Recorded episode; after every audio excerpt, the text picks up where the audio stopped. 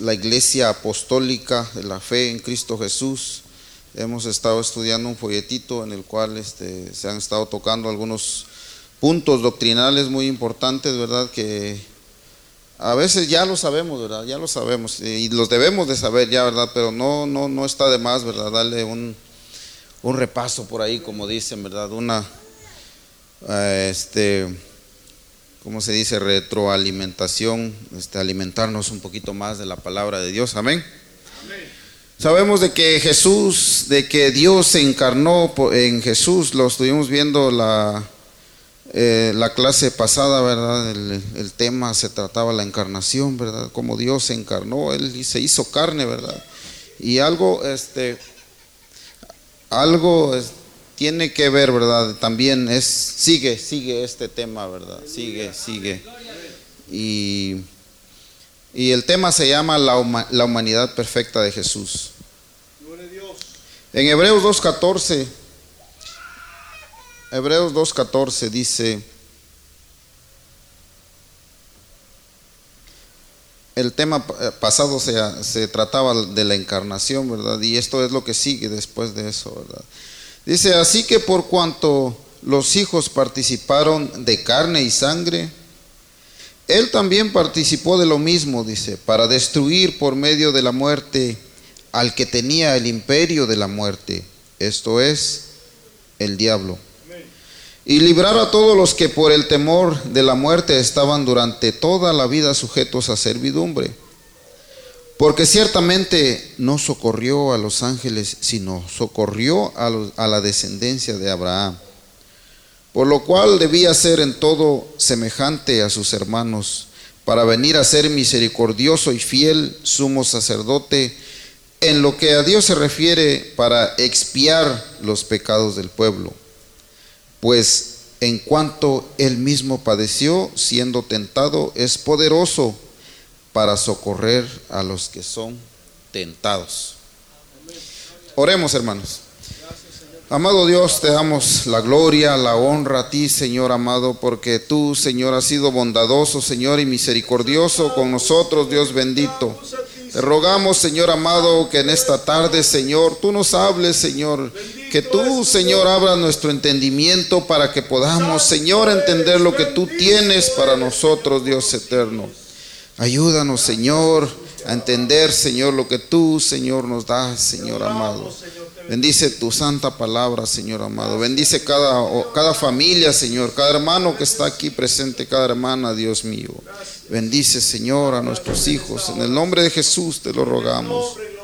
Amén y amén. Pueden tomar sus lugares, hermanos. Fue necesario, ¿verdad?, que Dios se hiciera carne, ¿verdad?, para de igual manera ser tentado, dice, ser tentado, así como cualquiera de nosotros puede ser tentado por cualquier situación, ¿verdad? Fue necesario que Él se humanizara, ¿verdad? Por eso se llama este tema la humanidad perfecta de Jesús. Vemos de que Jesús participó de la humanidad, ¿verdad? Perfectamente, ¿verdad? Al pie de la letra, ¿verdad? Él, él fue un hombre como cada uno de nosotros, ¿verdad? Él, él estuvo en carne y sangre, ¿verdad? Como cada uno de nosotros. Porque de lo contrario no hubiera sido, ¿verdad? No hubiera habido expiación de pecados, ¿verdad? Porque no hubiera habido un pago, ¿verdad? Del cual este fuera inmaculado, ¿verdad? Y sin mancha, dice su palabra, ¿verdad? Él fue llevado, ¿verdad? Este, dice como cordero al matadero, ¿verdad? Sin decir una sola palabra, ¿verdad? Y siendo él humano como nosotros. Él bien pudo hacer uso de sus poderes, ¿verdad? Porque él era Dios. Él bien pudo librarse a sí mismo, ¿verdad? Cuando fue tentado también por el diablo en el desierto. Pero no lo hizo, ¿verdad? Porque era necesario que Él obedeciera, ¿verdad? Y, y nos demostrara así a cada uno de nosotros de que es posible obedecer, ¿verdad? Él vino como hijo porque quería que nosotros también fuéramos hijos, como, fuéramos como hijos de Dios también, ¿verdad? Él vino y demostró eso en carne propia, como se dice. Amén. Así que vemos en Jesús la perfecta humanidad, nos podemos ver, ¿verdad? En Él o, Él quizás este, al encarnarse, Él se hizo como cualquiera de nosotros, ¿verdad? Él padeció como cualquiera de nosotros. Entonces podemos decir que Jesús fue Dios y fue hombre a la vez, ¿verdad? Porque al encarnarse, Él vino a la tierra y no podía venir como Dios, ¿verdad? Porque entonces eh, quizás nosotros tuviéramos ese pretexto de decir, no, pues es que no es posible servir a Dios, ¿verdad? Es que no es posible ser tentado y no caer, ¿verdad?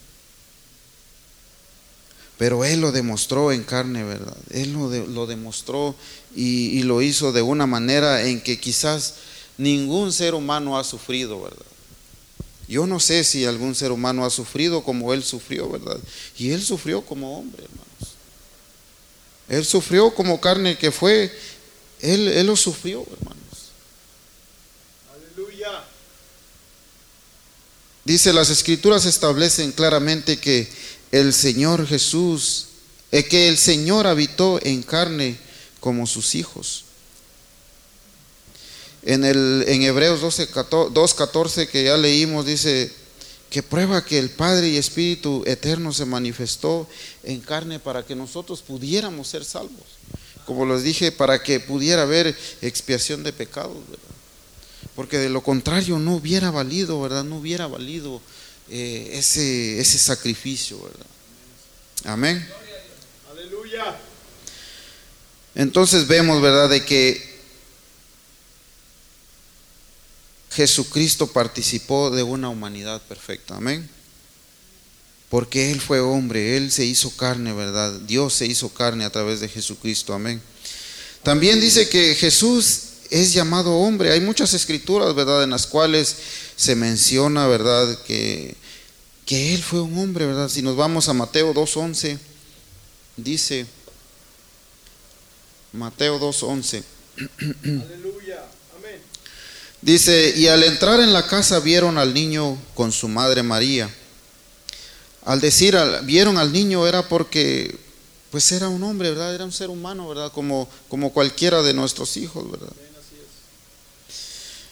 Y postrándose lo adoraron y abriendo sus tesoros le ofrecieron presentes, oro, incienso y mirra. Pero dice, vieron al niño, dice. Vieron a un niño como cualquier otro, ¿verdad? Pero ellos sabían quién era, ¿verdad? Y fue así como le ofrecieron, ¿verdad? Este, le adoraron, dice, le abrieron tesoros, le ofrecieron, dice, presentes en oro, incienso y mirra. En Filipenses 2.8, es una escritura muy conocida, ¿verdad? Filipenses 2.8, dice, y estando, dice, en la condición de hombre. Aquí nos menciona otra vez de que fue hombre, ¿verdad? Y estando en la condición de hombre, dice, se humilló a sí mismo haciéndose obediente hasta la muerte y muerte de cruz. Él estuvo en la condición de hombre como cualquiera de nosotros. Él anduvo aquí en la tierra, él puso los pies en la tierra, ¿verdad? Fue necesario que eso se cumpliese, ¿verdad? Porque, como les dije, de lo contrario no hubiera sido válido, ¿verdad? El sacrificio. Sabemos, ¿verdad?, que en el Antiguo Testamento, para que hubiera perdón de pecados, ¿verdad?, era necesario que se sacrificara un cordero, ¿verdad?, un animal. Eh, era necesario, ¿verdad?, que fuera perfecto, sin mancha, que fuera digno, ¿verdad?, de aquel sacrificio, ¿verdad? Para que pudiera haber perdón de pecados durante un año. De igual manera Él se dio a sí mismo. En primera de Timoteo 2.5 dice, primera de Timoteo 2.5, porque hay un solo Dios y un mediador entre Dios y los hombres, Jesucristo hombre porque hay un solo Dios y un solo mediador entre Dios y los hombres. ¿Quién? Hombre. Jesucristo hombre. Otra vez aquí nos vuelve a decir, ¿verdad? Jesucristo hombre, ¿verdad?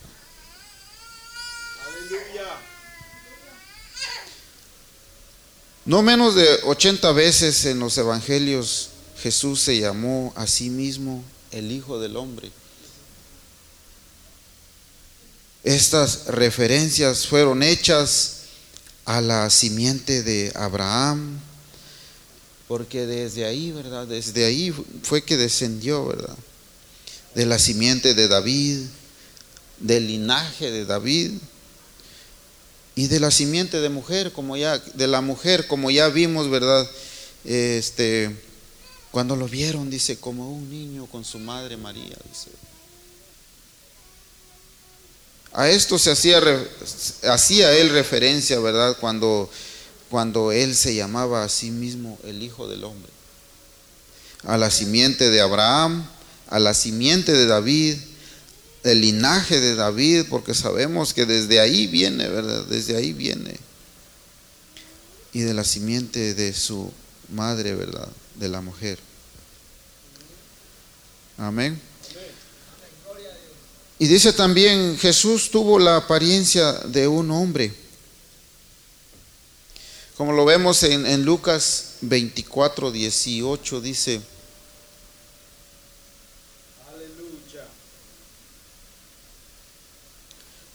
Lucas 24, 18 dice, respondiendo uno de ellos que se llamaba Cleofas, le dijo, ¿eres tú el único forastero en Jerusalén que no ha sabido de las cosas que en ella han acontecido en estos días?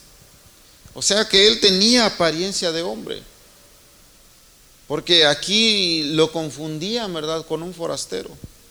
Es decir, que él era como cualquiera de nosotros, Como cuando uno llega a un lugar, ¿verdad?, nuevo y, y, pues no lo conocen a uno, ¿verdad? Y dicen, pues es que tú no sabes lo que aquí pasa o lo que aquí este, se hace o, las costumbres que aquí hay o, muchas cosas, ¿verdad? Que, que lo confunden a uno porque saben que que uno no es de ahí, ¿verdad? De igual manera Jesucristo también lo confundía, ¿verdad? Porque tenía apariencia de hombre como cualquiera de nosotros. Aleluya. Aquí le decían, ¿acaso tú eres el único forastero que no sabe? Le decían. Las cosas que aquí acontecen, pero era él mismo, ¿verdad? Todas las cosas que acontecían, ¿verdad? Eran a causa de él. En Juan 4:9 también nos habla de la apariencia que Jesús tenía. Jesús, Juan 4.9, Jesús fue como cualquiera de nosotros, amén. Dice, la mujer samaritana le dijo, como tú siendo judío me pides a mí de beber, que soy mujer samaritana, porque judíos y, samaritanos no se tratan entre sí. Es decir, que él tenía apariencia de judío, ¿verdad? Porque le decían, ¿cómo tú siendo judío? ¿Cómo tú siendo judío? Decía, me pides agua a mí sabiendo que, era una samaritana, ¿verdad? Porque no, no había mucha, como que no muchos se llevaban, ¿verdad? Los, los judíos y los samaritanos.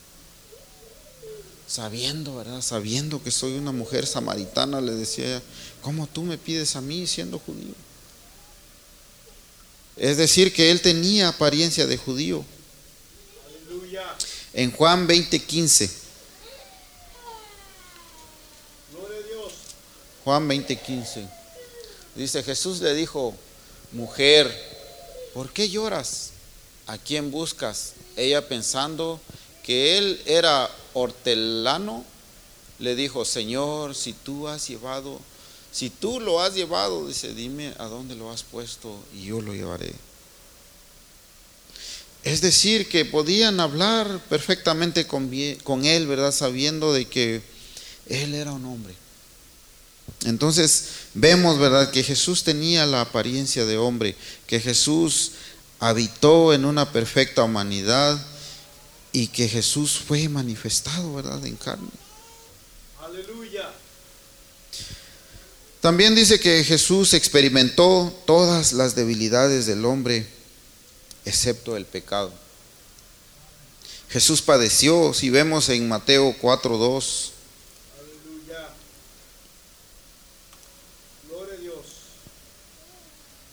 Jesús padeció, hermanos, como cualquiera de nosotros. Dice, y después de haber ayunado 40 días y 40 noches, ¿qué dice que tuvo? Hambre. O sea que como hombre él también sufría hambre, hermanos. Porque dice, después de haber ayunado 40 días y 40 noches, él tuvo hambre. Es decir, que él también padeció debilidades, ¿verdad? No por ser hijo de Dios, no por ser Dios, él pasó por alto esto, ¿verdad? Sino que nos demostró, ¿verdad? Nos demostró que todo esto que le puede pasar a cualquiera de nosotros también Él lo padeció, ¿verdad? Aleluya. En Mateo 8:24 dice, Santo Dios. Mateo 8:24, y he aquí que se levantó en el mar una tempestad tan grande que las olas cubrían la barca pero él dormía. Él también tenía necesidad de dormir, de descansar, ¿verdad? Dice, él dormía, había una tormenta grande, ¿verdad? En el mar, pero él dormía. Es decir, que él también eh, tenía que dormir, ¿verdad? Como cualquiera de nosotros. Él también padeció, padeció, ¿verdad? Esa debilidad. En Mateo 26, 38. Aleluya. Todo, todo, todo lo que padeció el Señor, ¿verdad? Para demostrarnos, ¿verdad? Que era, era posible, ¿verdad? Obedecer. Era necesario obedecer como hijos, ¿verdad? Como hijos de Dios.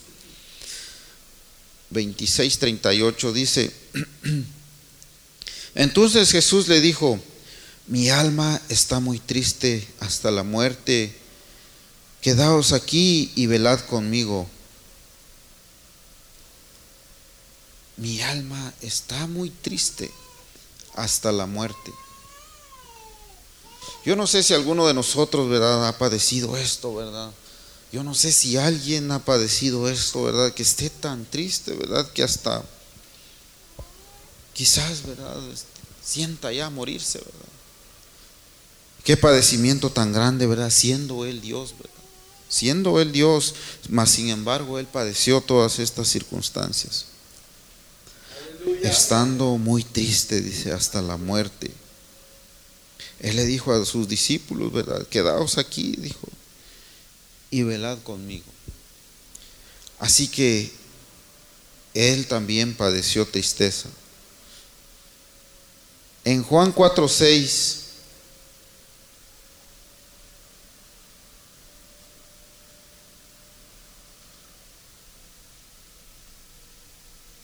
Juan 4:6 dice, y estaba ahí el pozo de Jacob, entonces Jesús, cansado del camino, dice, se sentó así junto al pozo, era como la hora sexta.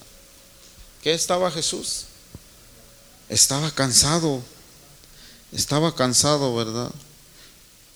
Como que ahí, ¿verdad? Este tocó cada uno o cada una de las debilidades que quizás todos nosotros podamos tener para que nadie, ¿verdad?, dijera, no, pues es que él no se cansó, ¿verdad? Es que él no estuvo triste como yo estoy. Es que él no padeció sueño como yo. Él no tuvo sed. Tantas cosas que él padeció, ¿verdad? Y nos demostró, ¿verdad? De que, de que él las padeció, así como nosotros. Amén. En Juan 11:35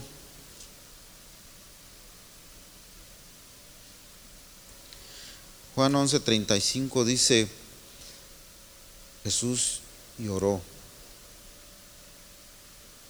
Él siendo Dios, hermanos. Él siendo Dios, sin embargo, Él dice que lloró, hermanos.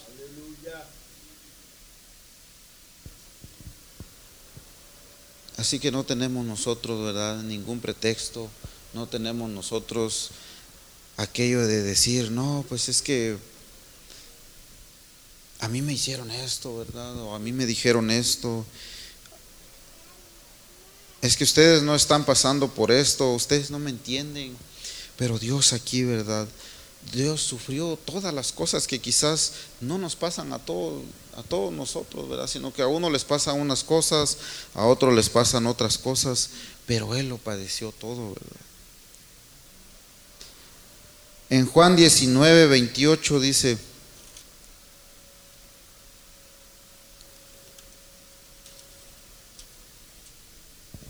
Como les dije, estas quizás son cosas que, ya sabemos, ¿verdad? Pero es menester, ¿verdad? Es necesario que, nosotros recordemos un poquito, ¿verdad? Recordemos un poquito sobre la humanidad de, de, Jesús, ¿verdad? Sobre la humanidad de Dios, que Él vino y padeció por todos nosotros a causa de nuestros pecados, ¿verdad? Juan 19, 28 dice, después de esto, Sabiendo Jesús que ya todo estaba consumado, dijo, para que toda, para que la escritura se cumpliese, tengo sed.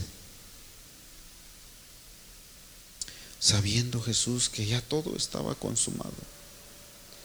Pero él estaba padeciendo. Él dijo, tengo sed.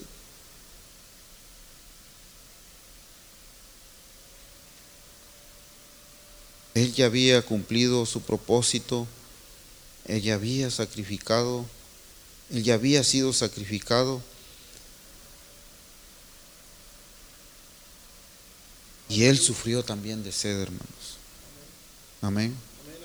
Dice en Hebreos 4:15, adelantito de donde fue nuestra primera cita. Hebreos 4:15.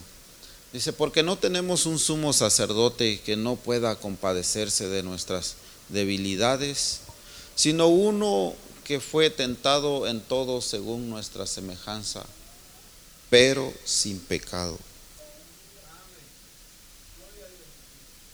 Uno que fue tentado, dice, en todas las debilidades que ya vimos, que él lloró, que él sufrió, que sufrió tristeza, sufrió hambre, sufrió sed, sufrió cansancio, sueño, tantas cosas que él sufrió, hermanos, y todas, todas, todas y cada una de ellas. Pero dice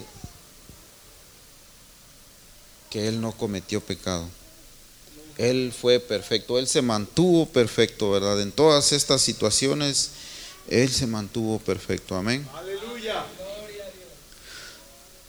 Dice que también Jesús fue tentado en todos sus puntos, en todos los puntos, ¿verdad? En Hebreos 4:15, que es lo que ya leímos, en Hebreos 2:18.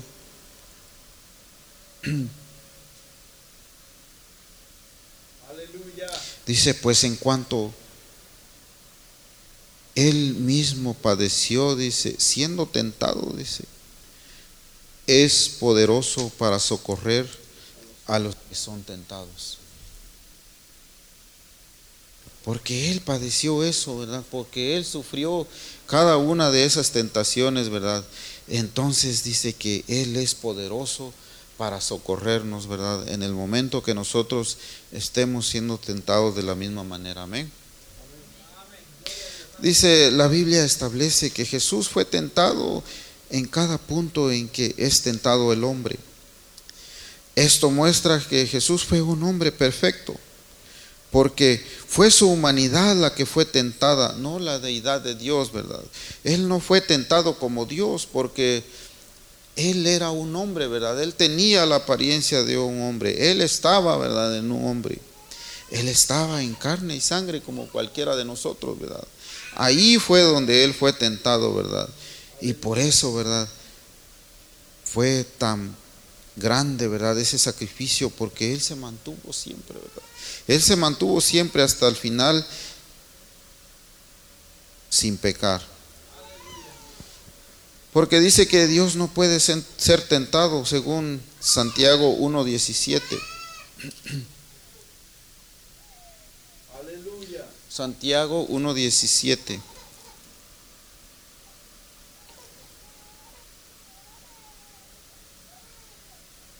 Porque Dios no puede ser tentado. Dice, toda buena dádiva y todo don perfecto desciende de lo alto del Padre de las luces, en el cual no hay mudanza ni sombra, ni variación. Santiago 1.13 dice, cuando alguno es tentado, no diga que es tentado de parte de Dios, dice, porque Dios no puede ser tentado por el mal, ni Él tienta a nadie. Así que muchas de las cosas que pasan, ¿verdad? Muchas veces son consecuencias, ¿verdad? De lo que uno mismo hace, ¿verdad? De lo que uno mismo permite, ¿verdad? Tantas cosas que nos pasan, muchas veces, este, uno le echa la culpa a Dios, ¿verdad? Y dice, no, pues es que son tentaciones, ¿verdad? Que Dios me está poniendo, pero dice que Él no tienta a nadie, dice. Así que ahora ya sabemos eso, ¿verdad? Él no tienta a nadie ni puede ser tentado, ¿verdad? Es decir, que fue la humanidad de Jesús la que fue tentada, no Dios, ¿verdad? No Dios, porque podemos decir nosotros, no, pues es que Él era Dios, Él por eso se mantuvo firme hasta el final, pero no fue a Dios al que tentaron, ¿verdad? Sino fue a la humanidad, ¿verdad? A Jesús el hombre, amén. Porque Dios no puede ser tentado, amén. Gloria a Dios. Dice, como un hombre, Él fue el Hijo. Dice, solamente llegando a ese hombre, él podía llegar a ser el Hijo unigénito.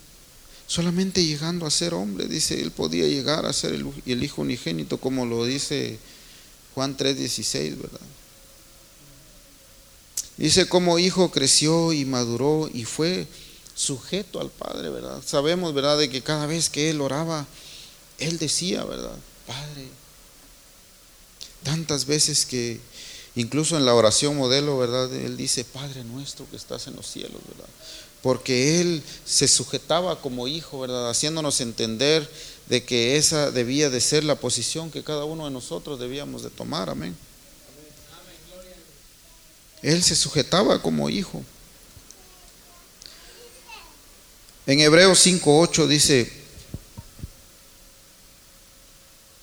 Hebreos 5:8. Dice, aunque era hijo, dice, por lo que padeció, aprendió la obediencia. Es decir, que como hijo él fue obediente. En Juan 17, Juan 17.1, me imagino que es 17.1.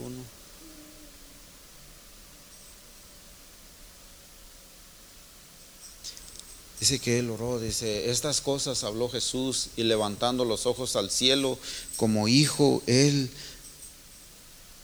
se sujetaba, ¿verdad?, a lo que estaba en el cielo y dijo, Padre, la hora ha llegado, glorifica a tu Hijo para que también tu Hijo te glorifique a ti, siendo obediente, ¿verdad?, sabiendo cuál era el propósito, amén. Juan 14, 28. Gloria a Dios. Aleluya, santo es el Señor. Juan 14, 28 dice, y habéis oído que yo os he dicho, voy y vengo a vosotros. Si me amarais, os habríais regocijado, porque he dicho que voy al Padre, porque el Padre es mayor que yo. Él se sujetaba como hijo, ¿verdad? Él se sujetaba como hijo y daba siempre la soberanía, ¿verdad? Al Padre que estaba en los cielos, porque Él estaba en la tierra como hijo. Amén. Aleluya. Dice en Gálatas 4:4. Gloria, Gloria al Señor.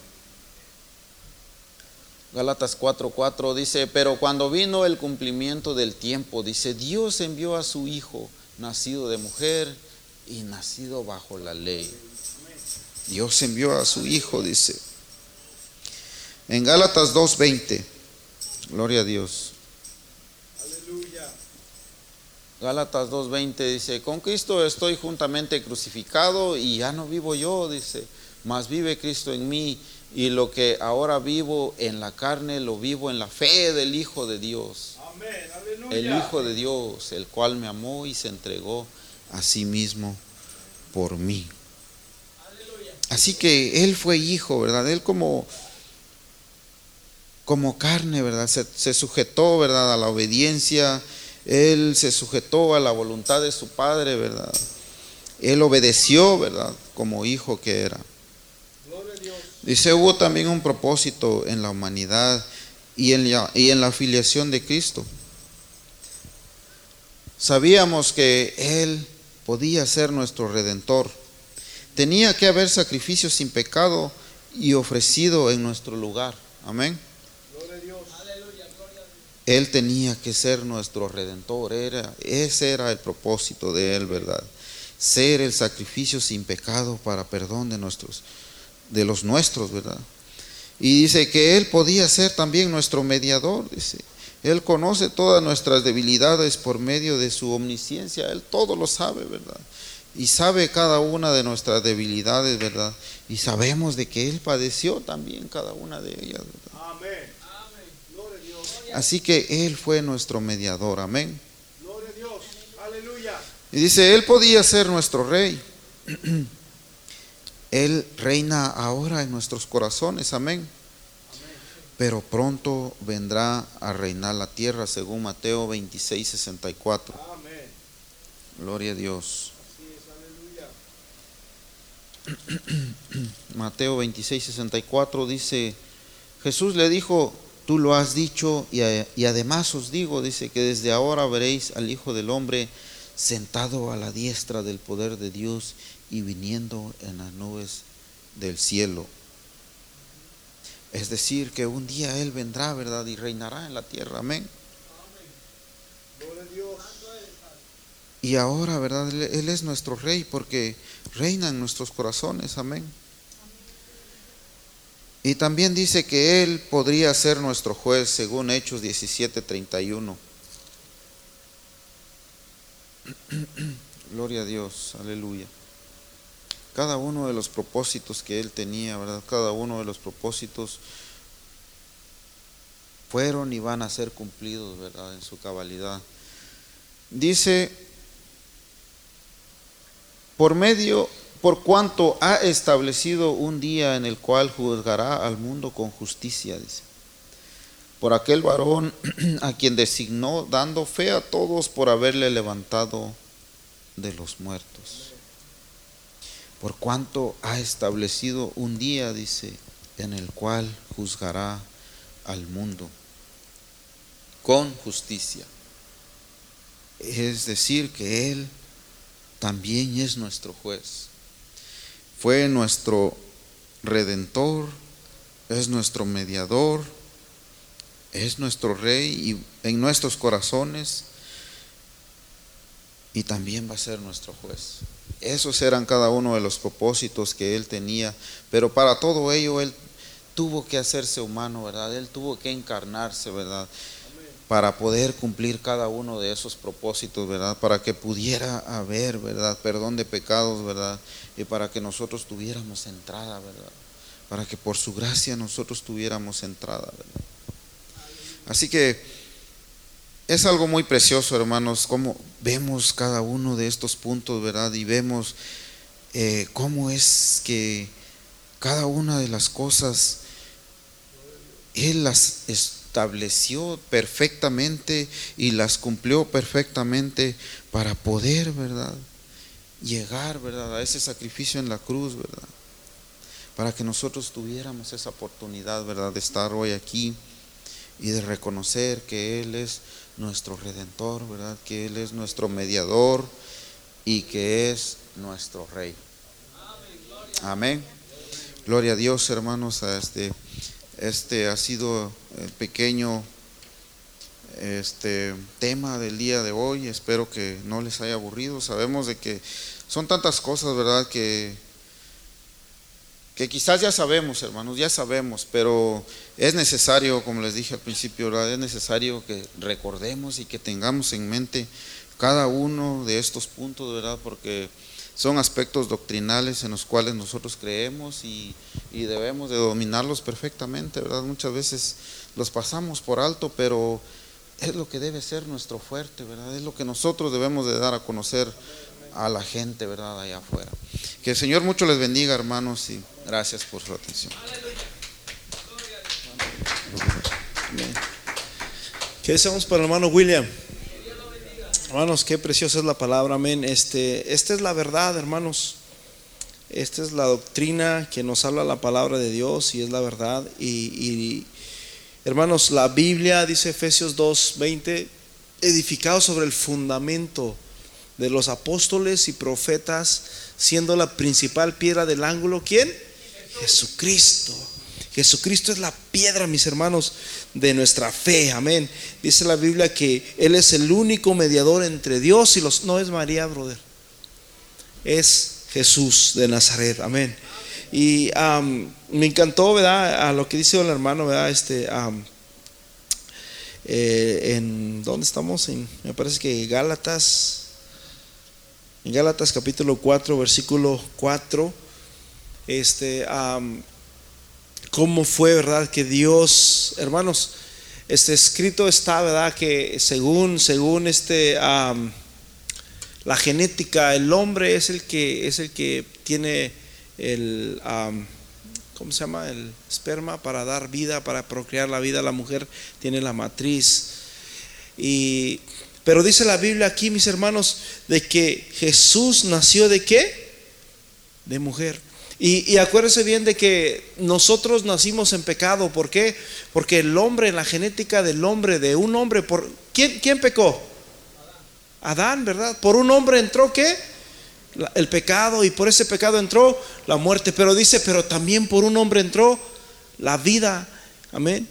Y, por cuanto el, aquel pecó, todos pecamos. Y por cuanto este vive, hermanos, ahora nosotros también podemos tener la vida. Tú se refiere a Adán y se refiere a quién? A Cristo, amén. Y, pero dice aquí la palabra de Dios, hermanos, que Dios hizo algo precioso, Dios hizo algo, algo hermoso, ¿verdad? En, la vida de, María. Mm, y, y, Dios, hermanos, automáticamente, me imagino ahí dormida, llegó y de repente el Espíritu Santo la tocó y nació, mis hermanos, el Salvador, el Maestro, amén.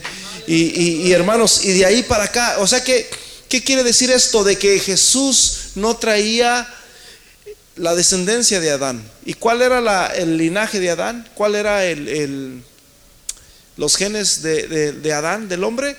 Pecado. Amén. Por eso nació de dónde? De una mujer. Y nació bajo la ley. Jesús dijo, yo no vine a abrogar la ley, sino vine a cumplirla. Y dijo, en la ley está escrito que a diente por diente y, ojo por ojo. En la ley está escrito que si cometes adulterio con una mujer, este, pues ya eres adúltero o adúltera. Pero yo digo que si alguno mira a una mujer para codiciarla en su corazón, dice ya adulteró con ella. Entonces Jesús dice, no, yo no vine a abrogar la ley, yo vine a cumplirla. Pero fíjate hermanos, fíjate bien lo que dice esta, esta escritura, me encanta. En, esta es una, escritura bien hermosa, Yo, ya todos se la saben de memoria. Isaías capítulo 7.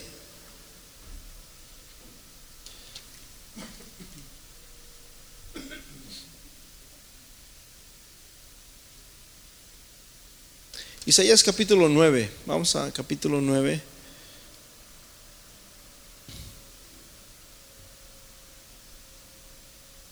Aleluya.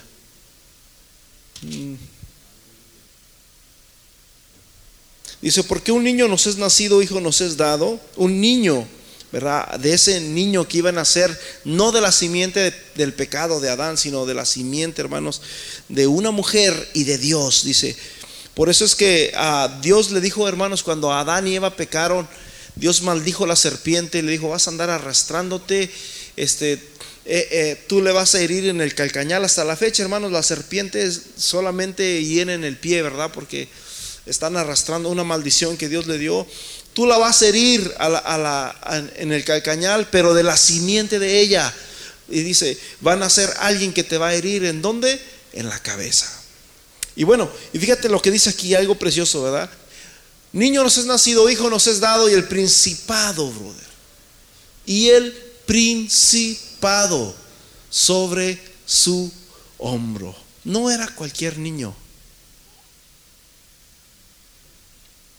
Era un príncipe, era un rey. Amén. Es, era, era un niño, hermanos, especial. Era Dios mismo. Amén. Vamos a ponernos en pies. Padre Celestial, te damos gracias por tu palabra, Señor, porque tú eres bueno, Señor, con nosotros. Gracias, Señor, por mostrarnos estas cosas, Señor, que aún mucha gente no las conoce, no las entiende, pero, Señor, ha sido, Señor, tu voluntad, Señor, poderla, Señor Jesús, dárnosla a conocer a nosotros, Señor. Gracias te damos por ello, Señor, en el nombre glorioso de Jesús de Nazaret, Señor. Bendecimos, Señor Jesús, a cada uno de mis hermanos. Llévalos con todo bien, Señor, a sus hogares, Padre. Cuídalos de todo percance, de todo accidente, de cualquier cosa, Señor, en el camino, Señor. Que tu ángel, Señor, los acompañe y los lleve con todo bien hasta sus casas, Padre. En el nombre glorioso de Jesús de Nazaret, Señor. Gracias. Amén, amén. Así quedamos despedidos, mis hermanos. Dios me los bendiga.